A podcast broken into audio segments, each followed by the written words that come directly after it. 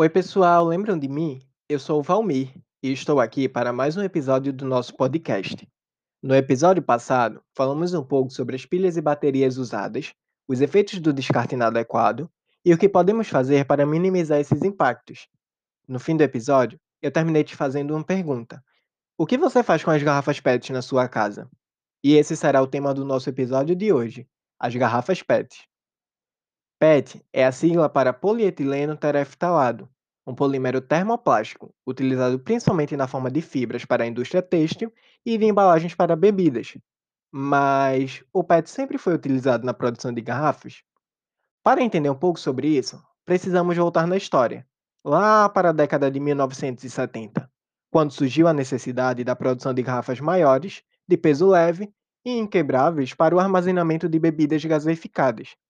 Após estudos, foi constatado que o PET era um material vantajoso, pois uma garrafa para o armazenamento de 2 litros possui um peso de aproximadamente 54 gramas, o que é bem mais leve que o vidro. Entretanto, junto com as vantagens, vieram as desvantagens no uso das garrafas PET. Com a popularização e o aumento desse produto, começaram a surgir problemas, principalmente relacionados ao descarte incorreto do material. Devido a isso, muitas garrafas acabam indo parar em terrenos vazios esgotos, mares, matas e lixões a céu aberto, e a decomposição desse material leva aproximadamente 800 anos para ser concluída totalmente. Outra forma que também se tornou comum para o destino de garrafas PET foi a queima. Entretanto, essa atividade é muito perigosa, pois além de causar explosões, pode liberar no ambiente toxinas e gases, como monóxido e dióxido de carbono, acetaldeído, benzoato de vinila e ácido benzoico na atmosfera, contribuindo para a poluição do ar e, consequentemente, contribuindo negativamente para o efeito estufa. De acordo com o Fórum Econômico Mundial de Davos, atualmente são perdidos de 80 a 120 bilhões de dólares de embalagens de plástico. O fórum também diz que o descarte incorreto de garrafas PET e de plástico em geral atingiu um nível tão alto que atualmente o plástico, não apenas o PET, é o material mais encontrado nos oceanos, e existem estudos que apontam que até o ano de 2050 haverá mais plásticos do que peixes nos oceanos.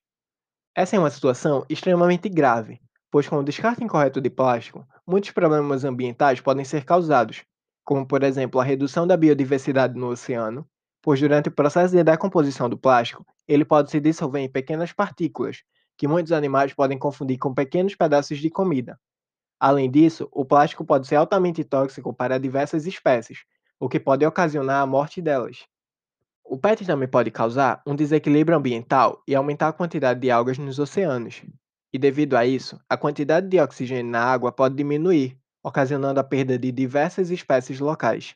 O aumento da quantidade de lixo nos aterros também é um sério problema, pois devido ao elevado tempo de decomposição do PET, essas garrafas passam muito tempo nos aterros e lixões, aumentando significativamente o volume de materiais nesses locais.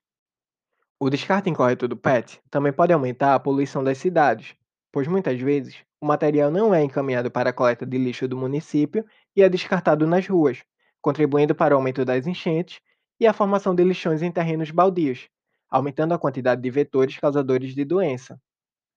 Agora, vamos falar um pouco sobre como podemos descartar e destinar corretamente nossas garrafas. Opa, acho que eu vi alguém me chamando, então vou ter que me despedir aqui, pessoal. No próximo episódio, vamos comentar sobre o que podemos fazer com as garrafas PET. Você tem alguma dica? Fico esperando você. Até logo!